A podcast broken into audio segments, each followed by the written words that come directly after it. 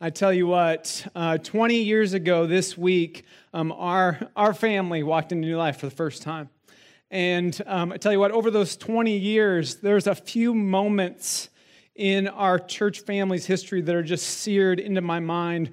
Good times, difficult times, times of God's amazing provision, and um, just, just great times of, of worship and great times of, of relying on God. And I tell you what, this morning is one of those moments that I am confident that, that 20 years from now, um, I'll, be, I'll be remembering today as, as we worship in this place that, that two weeks ago um, was not a, uh, a glimmer in our eye and uh, we know nothing about. And so praise God for that this morning. My name is Ryan James. I'm one of the elders here.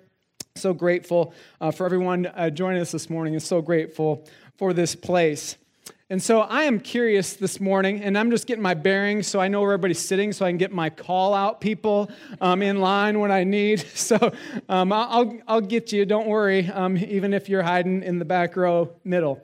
Uh, so, uh, uh, so, anyway, I'm just curious this morning that as we look back on our lives, how many of us have a, whether it's a pastor, a youth leader, small group, small group leader, um, someone like that, a spiritual leader in your life that really made an impact, that, that really stood out.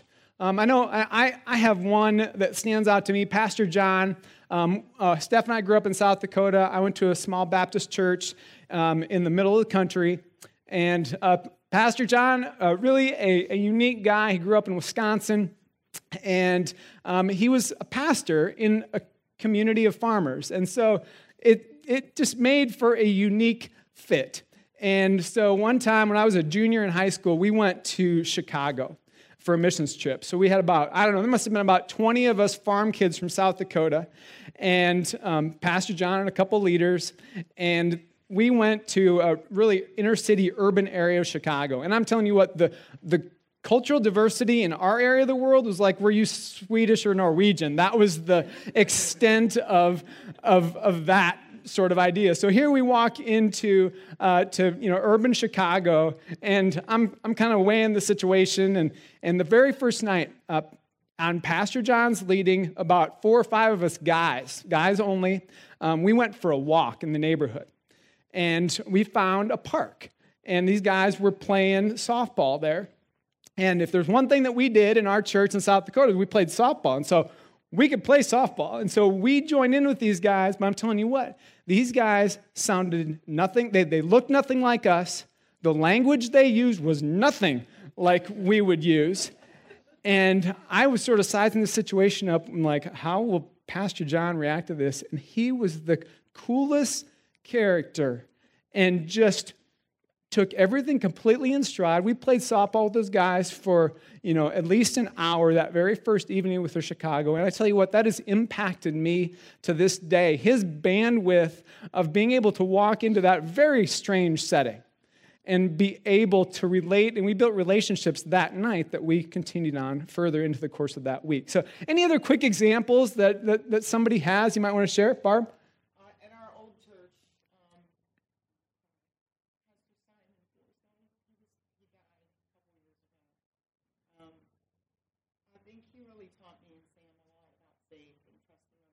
Mm.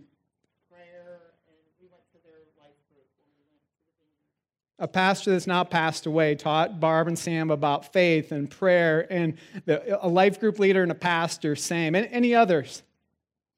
Matt?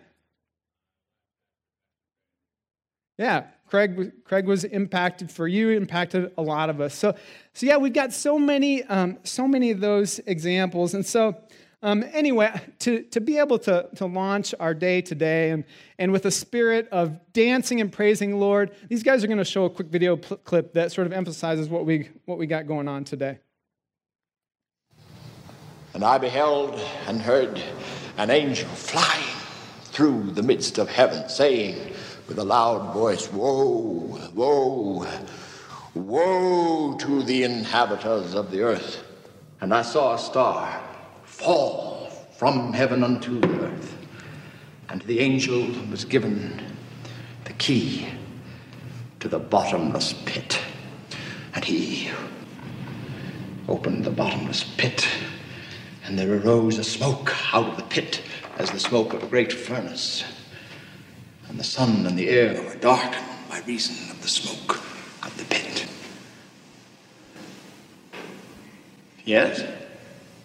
I used to get such a kick out of watching you work up your sermons. And now? It's different. I see the stage, I see costumes. It's show business, isn't it? Well, it's the only way I know to uh, reach people's emotions. So, un- unfortunately, for as, as many examples as we had in my initial question, um, some of us have stories that reflect a little bit more like Ariel from which movie? Footloose, Footloose, of course. Uh, uh, the real Footloose. I'm getting commentary from, from the front row. But uh, um, Ariel in that scene, she's, um, she's, she's questioning her pastor, in this case, her dad. And that while as a, as a kid, she had a huge amount of respect for what he did, how he prepared. And now, as her life has carried on and she's seen him in person, up close and personal, she's now wondering was it all for real? And um, while it would be awesome to have a full sermon today talking about um, and reminiscing about great pastoral leadership, um, where we are in Malachi today, we find ourselves in a place where God is providing some, some criticism and, and some rebuke and, and hopefully some standards that, that those of us that, that, are, that play the role and take on spiritual leadership and, and those of you that may one day or currently are um, play the role of spiritual leader um, for people. And so as, as, as I can personally think of a few examples, unfortunately, more than a few examples, where along the way that, that um, folks in spiritual leadership have, have gotten distracted. They have lost the, the sight of what Scripture teaches, they've lost the, the core of why they do what they do, and it impacts lives the outcome of that is I'm sure, as I'm saying these things, I'm sure for many of your minds, you've got pictures and experiences that are flooding your minds of experiences you've had or you know others have had. And so it's a, um, it is a very, very important topic that we face, that we recognize the, the value that God puts on spiritual leadership and the, and the standards that he holds us to. So, two weeks ago, uh, Greg, back in two facilities ago, right? Ancient history. Uh, Greg, uh, Greg shared out of um, the latter half of chapter one of, of uh, Malachi.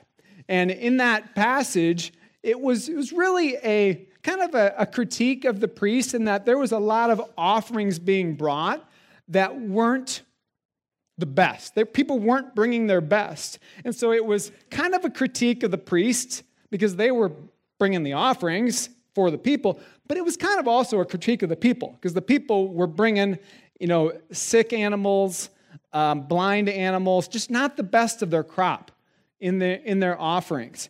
And so it, um, it was it was kind of halfway both ways. And so now in chapter 2 we we turn the page a little bit and the critique becomes much more emphatic specific to the priests of the day. And so one thing i was curious you know have you guys heard of the constructive criticism sandwich you know like if you if you've got some tough news to share you know people recommend that you, you come in. Well, you know, like, like maybe I've shared with Jared and Ricky, maybe not so long ago, I've said, you know, Jared and Ricky, you guys do a great job of setting up the pre-K area at church on Sunday morning. I mean, it's ready for the kids to come. And then, then I kind of shifted gears of, you know, we need you to stay with the kids once they're there. And not like go sneak in, listen to the sermon. We, we kind of need you there. But I appreciate your desire to get in and hear the sermon and worship, but the pre-K kids, they, they need somebody to watch. So, you know, that's the, the, the constructive criticism sandwich. So that's not at all what God did here. That's not at all. So it's like completely opposite. So if you flip that on end, God went with a with a, a criticism, a nugget of, of standards and expectations that we can all take with us, and then another just big hit over the head with a hammer as, as a criticism. So, as I read through this, I want you to pay attention and um, see if you can identify those, uh, those aspects of, of criticism and, and truth. So, turn with me to Malachi chapter 2, and we're going to read all the way through chapter 2, 1 through 9, all the way through that passage, and then we'll, we'll break it down a little bit. So, here we go Malachi chapter 2, verses 1 through 9. And now, O priest, this command is for you. If you will not listen, if you will not take it to heart to give honor to my name, says the Lord of hosts, then I will send the curse upon you, and I will curse your blessings. Indeed, I have already cursed them, because you do not lay it to heart. Behold, I will rebuke you, I will rebuke your offspring, and spread dung on your faces the dung of your offerings, and you shall be taken away with it. So shall you know that I have sent this command to you, that my covenant with Levi may stand, says the Lord of hosts. My covenant with him was one of life and peace, and I gave to him, it was a covenant of fear, and he feared me. He stood in awe of my name. True instruction was in his mouth, and no wrong was found in his lips. He walked with me in peace and uprightness and he turned many from iniquity. For the lips of a priest should guard knowledge, and the people should seek instruction from his mouth, for he is a messenger of the Lord of hosts. But you have turned aside from the way.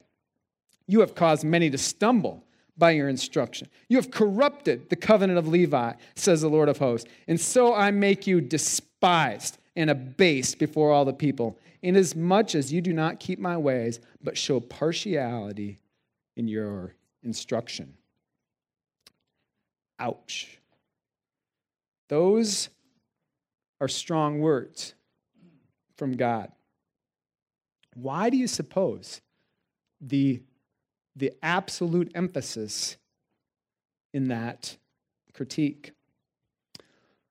Well, before we get going today, the big idea that I want everyone to walk away with, and you might want to write this down, is that God values spiritual leadership. He clearly defines and enforces expectations of leaders and considers it a noble task.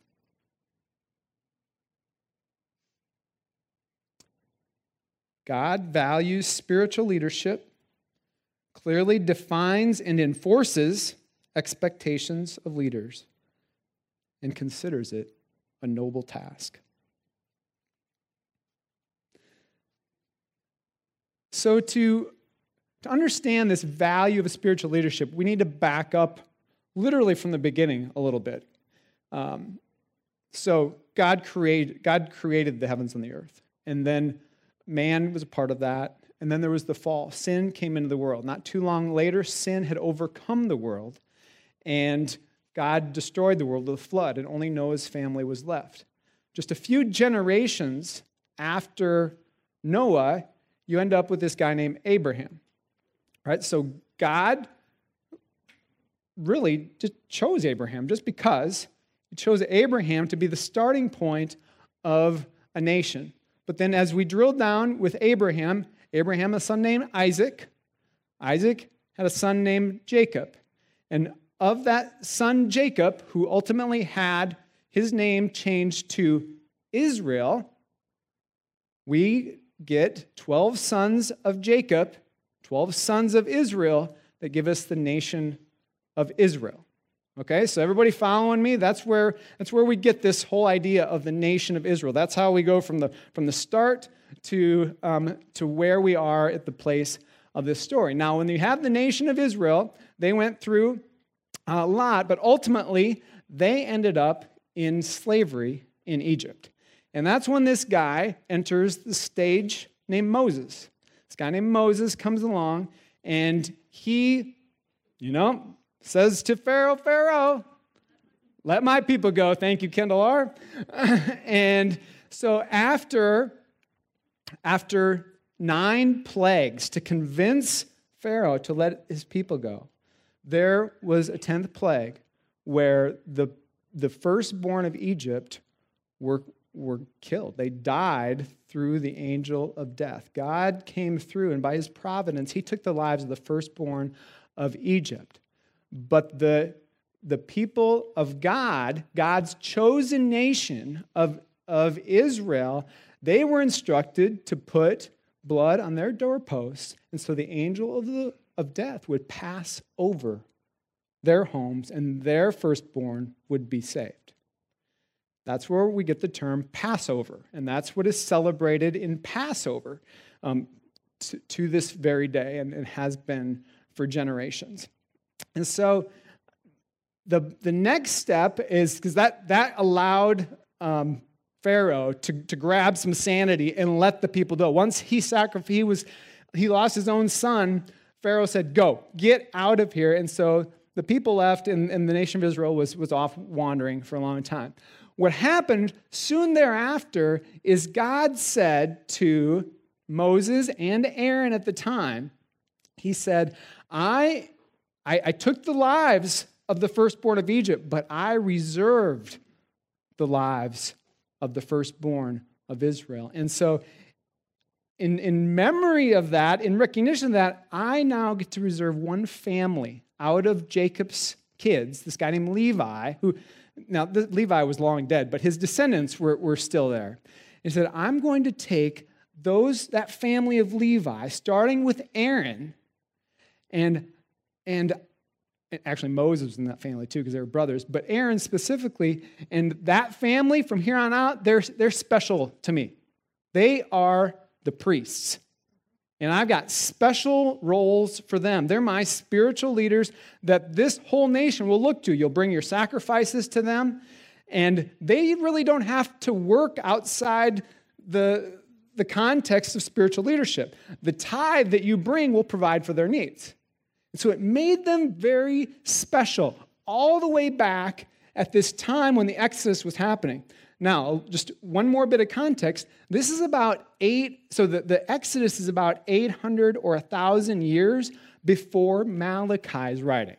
So we're, we're reading in Malachi, and Malachi is a prophet of God. He's taking God's, bringing God's message forth. But, but the Exodus happened so long ago, but nonetheless, we find ourselves in Malachi asking ourselves the question of why the harsh language, God, right? Why the cursing of blessings? Why this extreme? And the reality is, is that God protected the people of Israel. He reserved their firstborn to, to bring them out of Egypt. And then he said, because that group didn't die, they are extra special to me. And this group of Levites, I lift them up. They're going to carry my message, the message of God. They're going to carry it forward. And you know what's important? That's important. And it's going to be important. And it's 800 years later, but it's still important. No matter what you guys are doing with your lives, priests, it's still important, and I'm going to enforce it. And so that brings us from that day up until Malachi's day. This idea of spiritual leadership at the Exodus, in Malachi, a thousand years later, and today, it's important to God. Spiritual leadership is valued by God. So let's back ourselves up then to Malachi chapter 2, and we're going to go through those verses just quickly here. Starting in, actually, we're going to back up. I'm going to steal a verse from Greg from two weeks ago. If, if uh, the final verse of that passage of chapter 1 says this Cursed be the cheat who has a male in his flock and vows it, and yet sacrifices to the Lord what is blemished. For I am a great king, says the Lord of hosts, and my name will be feared among the nations. And we're going to roll right into chapter 2. And now, O priest, this command is for you. If you will not listen, if you will not take it to heart to give honor to my name, says the Lord of hosts, then I will send the curse upon you, and I will curse your blessings. Indeed, I have already cursed them because you do not lay it to heart. So, what's it mean when God says, I will curse your blessings, priest? You know what? I don't know. What's a blessing in your life? What's a blessing in my life? I'd say, you know, my, my kids, my job, my family, my house, they're blessings to me. God says here that if I don't listen to him, he'll curse my blessings. At times, I can give blessings to others. I can provide a meal. I can provide a home. I can provide lots of things. Well, that's a blessing to others. God just says, I'll curse your blessings. He'd be perhaps willing to curse me. He'd be happy, perhaps willing to curse others if I don't listen to him and obey that summary of, For I am a great king, says the Lord of hosts, and my name will be feared among the nations. That these priests needed to listen to that and then he, he actually said, you know, sort of an if statement that he gave him, if you will not listen, inferring that, that they could. And then he sort of caught himself and he goes, you know what? I've already cursed them because you're not. It's clear you're not. So, you know, you could have, and some of you maybe still could, but I've already done it because a lot of you aren't. So get it straightened out. That's really what, what God is saying through, uh, through Malachi here. And then, and he gets even more personal Behold, I will rebuke your offspring. Um, a, a, a, little while after the Exodus, you may remember this, uh, this priest named Eli, and he had, he had two sons. And they were, they were serving as, I don't know, priests, or at least serving, helping their dad at the temple in those days. And they were doing things like eating the food like they wanted it done. There was really special instructions when you sacrifice an animal to God. You had to cook it in a certain way, get rid of all the fat and, and this or that. But they didn't like it that way. They wanted to leave the fat in where the good taste is at. Who knows why? But they were disobedient. And you know what God did to them? And not to mention, they were sleeping with the women that were serving at the door of the temple, too. And so they, they had nothing going for them. And you know what God did to them? Was God gracious and forgiving and and loving to those guys? No, he took their lives. You know why I think that is in, in, in decent part? And just because Eli didn't do anything about it. God values spiritual leadership. He values those things. And when they aren't heeded, he's serious about it. That's why these commands are so serious. And then we, just for good measure, we got to finish up here. And, and he spread dung on their faces. All right, growing up on a farm, I've dealt with large animals. I've dealt with, you know, I've, I had kids. Um, I, you've got, you know, I've accidentally walked through dog. You know, poop is bad when it gets on you, right? I mean, it's just bad. I've, you know, dealing with farm stuff, you know, I've, you get it on you and you just need to get it off you. That, because what if you go to town and pick up a part or whatever? You don't want to have dung on you. And so here you've got God saying, I will spread dung. It's not, I'm not going to throw it at your feet. I'm not going to get on the bottom of your shoes. I will spread dung on your face. That's nasty. It's just horribly nasty. And you got God doing that. That's God. Is you know, if it's figurative, it may, may be figurative. I think he's trying to make a point here that folks, spiritual leaders of the day, I'm serious about this. And then for good measure, he says, you know what? In fact, I'm just going to carry you out to the dung pile. That's what he views the response to this sort of leadership, quote unquote leadership gets carried out into the pile of dung where they put everything after the sacrifice and they take the innards and the guts. It's, it's horrible. It's horrible, and God's serious about it. So, um, so that, that's, that's a, uh, it's just a clear picture of God's picture and vision of spiritual leadership. It matters to him. And so now, now we get to this nugget in the middle where God lays out some expectations. And in verse, uh, in verse 4,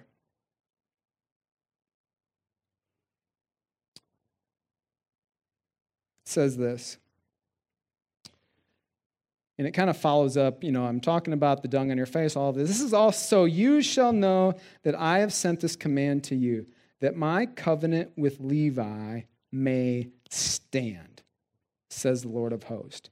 My covenant with him was one of life and peace, and I gave it to him. It was a covenant of, of fear, and he feared me. He stood in awe of my name. So here's God laying out a picture of you guys are doing all this. It's 800 or 1,000 years later, but I set the standard 800 years ago. And I don't have any question marks there. I put a period at the end of it.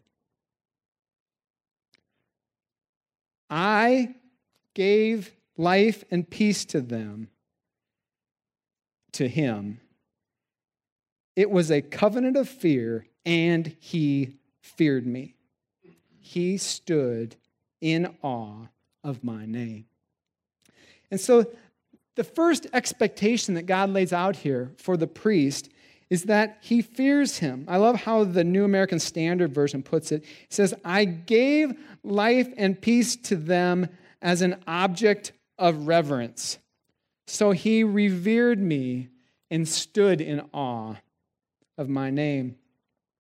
This idea of life and peace, you know, life brings life from a death situation. When we are sinners, when the priests were sinning, they weren't bringing life to a situation. When they were ministering in a non prudent way, they weren't bringing life to their uh, congregation or their temple goers. They were bringing death to that situation.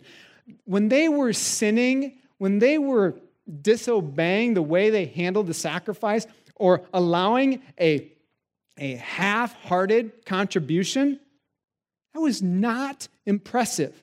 That was not the way of God.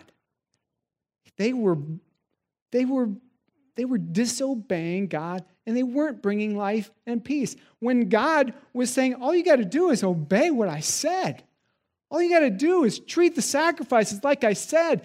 Because after all, my name is the important thing in here. Not what you want, not what you think is best, not what you want in that moment of something that tastes better to you. Are you kidding me?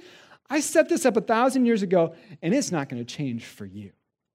So get it figured out. It reminds me of, of the gift of life and peace that we enjoy in Christ. It's a, it's a foreshadowing, it's a look ahead as, as we are reading God's words in Malachi, some 400 and some years before Christ even came to earth as a baby. There's this foreshadowing. And so we're looking back 800 or 1,000 years at God's implementation of spiritual leadership. And we're looking forward 400 years when we think about, and I, I think that all sermons lead to Ephesians 2. I don't know, at least I don't preach that often, so I can use it every time anyway. Um, so Ephesians Ephesians 2 1, when you're talking about God bringing life and peace, Ephesians 2 1 says, And you were dead in the trespasses and sins in which you once walked. And then you jump ahead to verse 5. And even when we were dead in our trespasses, made alive, oh, I'm sorry, verse 4. But God, being rich in mercy, because of the great love which he loved us, even when we were dead in our trespasses, made us alive together with Christ. By grace, you have been saved. And then jumping a little ahead in that passage to verse 13. But now, in Christ Jesus, you who once were far off have been brought near by the blood of Christ. For he himself is our peace. There's that word again life and peace. Who has made us both one and has broken down in his flesh the dividing wall of hostility. Praise God by the sacrifice of Jesus Christ on the cross. He gives all of us today, now, you know, 2,400 years later than, than what we're talking about today, we have that gift of life and peace through Christ's death and resurrection. Praise God. Amen. And you know, it just it just flows through the, you know, Paul's epistles.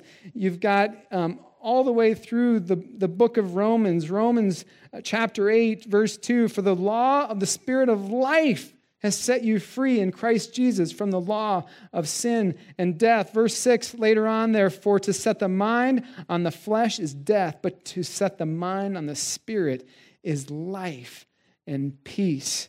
And there's examples in Romans 5 1 and all over the place in Romans, this picture of God's spiritual leadership happening not only in Malachi's time, but him valuing it today.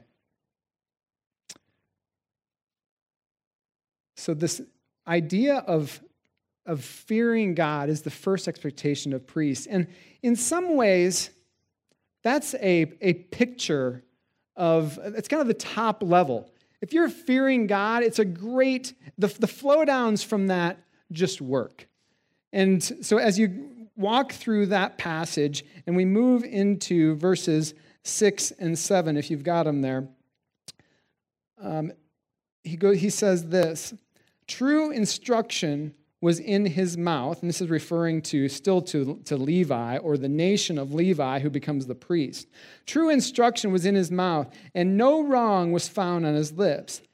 He walked with me in peace and uprightness, and he turned many from iniquity. For the lips of a priest should guard knowledge, and the people should seek instruction from his mouth, for he is the messenger of the Lord of hosts. And so the, the top level expectation there is fearing God. He stood in awe, he revered his name.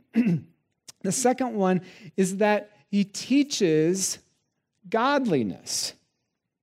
This concept that the priest was always ready with true instruction, and no wrong was found on his lips. And if there's mention there of a priest guarding knowledge, it's not the idea of guarding knowledge and keeping information and keeping knowledge from the people. It's, it's guarding it for the people. It's keeping it true. It's keeping it pure. It's having it be available when needed, when it's called upon. It's a huge role for priests of that day, and it has implications as we consider spiritual leaders and pastors and that of today.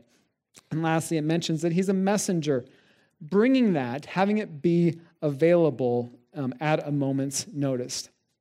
The next, right in the middle of that passage in verse 6, um, or actually, uh, yeah, verse 6, it says, True instruction was in his mouth, no wrong was found on his lips. He walked with me in peace and uprightness.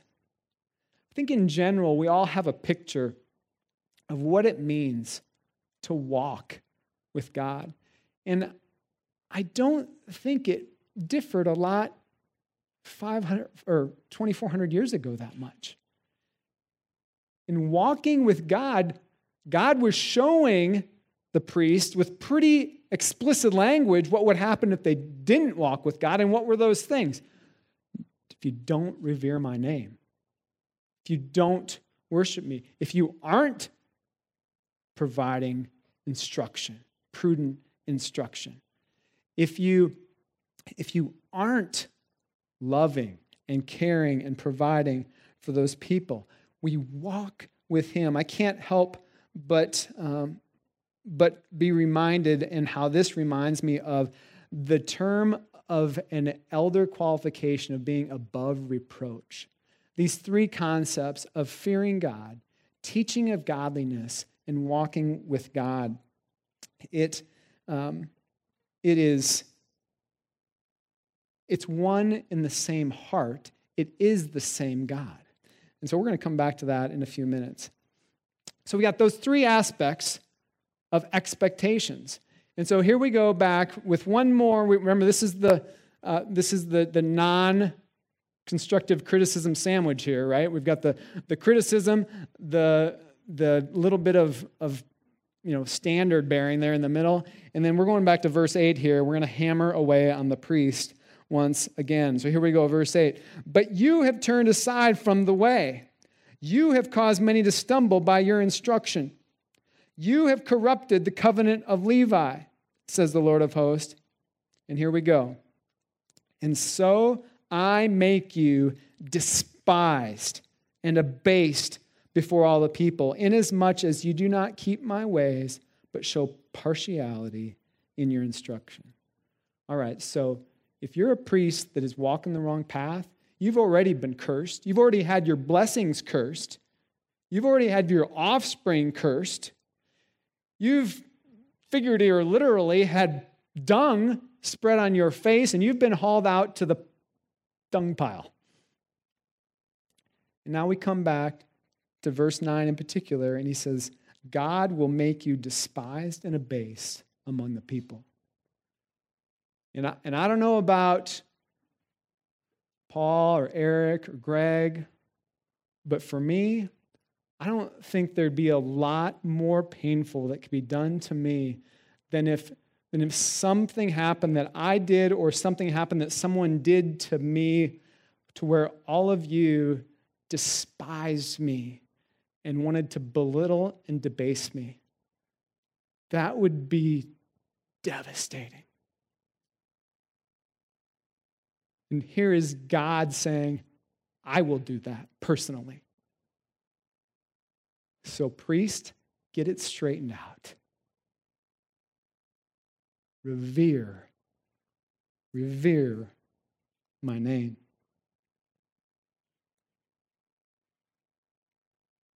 So, where does that put us today? It's clear that in Old Testament Israel, God valued spiritual leadership.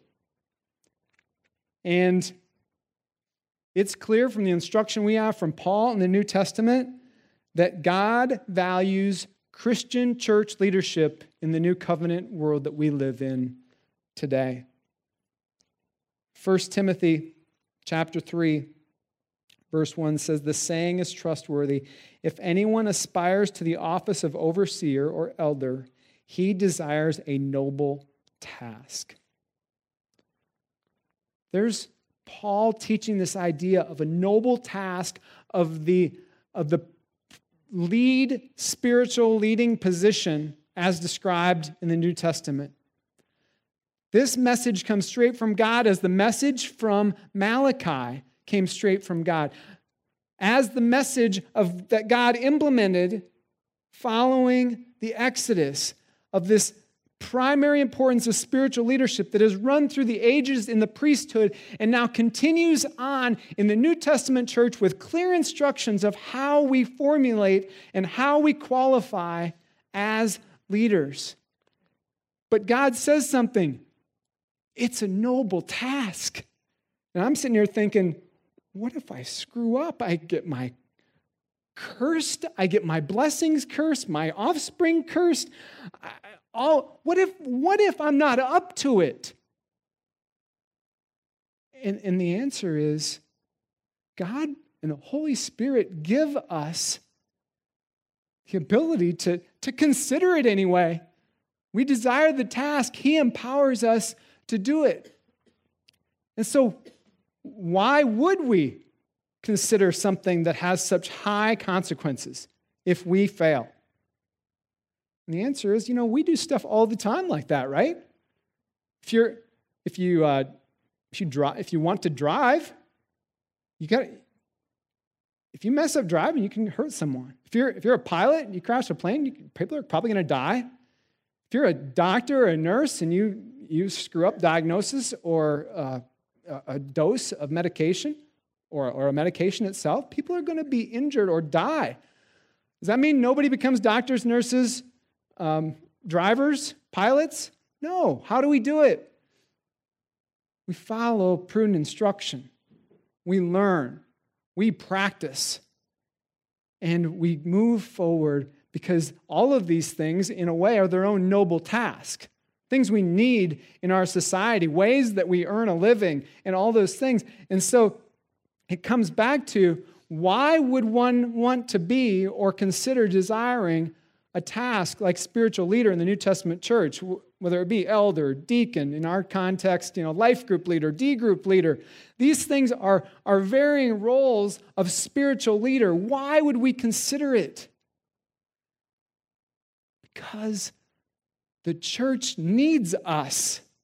Fill in the blank of those things. The church to, to move forward into the future, sharing the gospel of Jesus Christ the church needs us. Right now, our, our elders are in our 40s, 50s, and 60s. It's great, right? It's fine. 30 years from now, we're not going to be. And so, in the meantime, if we're not if we're not fostering an environment where Ben, Jeremy,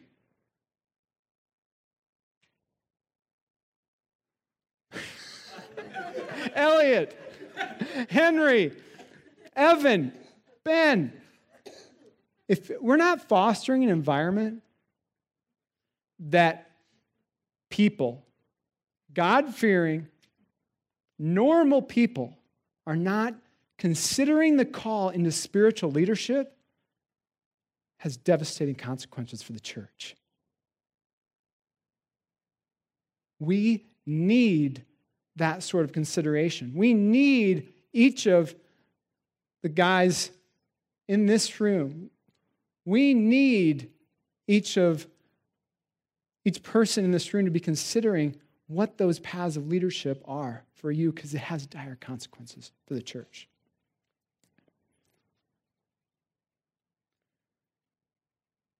We, our mission statement love God love people, and make disciples. It's critical that, and we want to do that until Christ returns. That's the picture of our church. So it's critical that, that we do that, as your current leaders do that, but it's critical that, that all of us are aspiring to live a path that God implemented thousands of years ago. This idea of, of fearing Him, of revering His name, of teaching godliness and walking with Him. You can sort of lump that all together and make that one giant qualification for spiritual leader. Are there more specifics than that? Sure. But if we start there and we remember how important that is, and how, not because I said it, because God set the standard. And the consequences that he laid out in Malachi, to me, that just demonstrates his heart on the whole thing. I mean, I've seen it play out. Don't get me wrong. Churches destroyed, families destroyed, all of it. It plays out. Trust me, I, you don't want to practice it. You don't want to go look at it. Let's just go look at Malachi and see what God thinks of it. And then we, let's come back to our own situation and let's go back to our quiet time. Let's go back, get on our knees. Let's go back and honor Him and fear Him. Let's go back and as we have opportunity to teach godliness and as we have opportunity every single day to walk with Him. Dear Lord, we're just grateful for today. We're grateful for your, your true word. We're thankful for Malachi bringing this word from God to us that reveals His heart and the importance of spiritual leadership. And it just shows us and defines for us how you want us to lead. And for everyone in the room, how you want us to live. But God, we ask in particular today that, um, that our church be a place that fosters spiritual leaders off into the future, that, that you lead and guide that, and that you put in the hearts of future leaders to seek that out and to live in such a way that puts them in position to be able to take on that mantle, even though the stakes are high. Because you're good to carry us through. In Jesus' name we pray. Amen.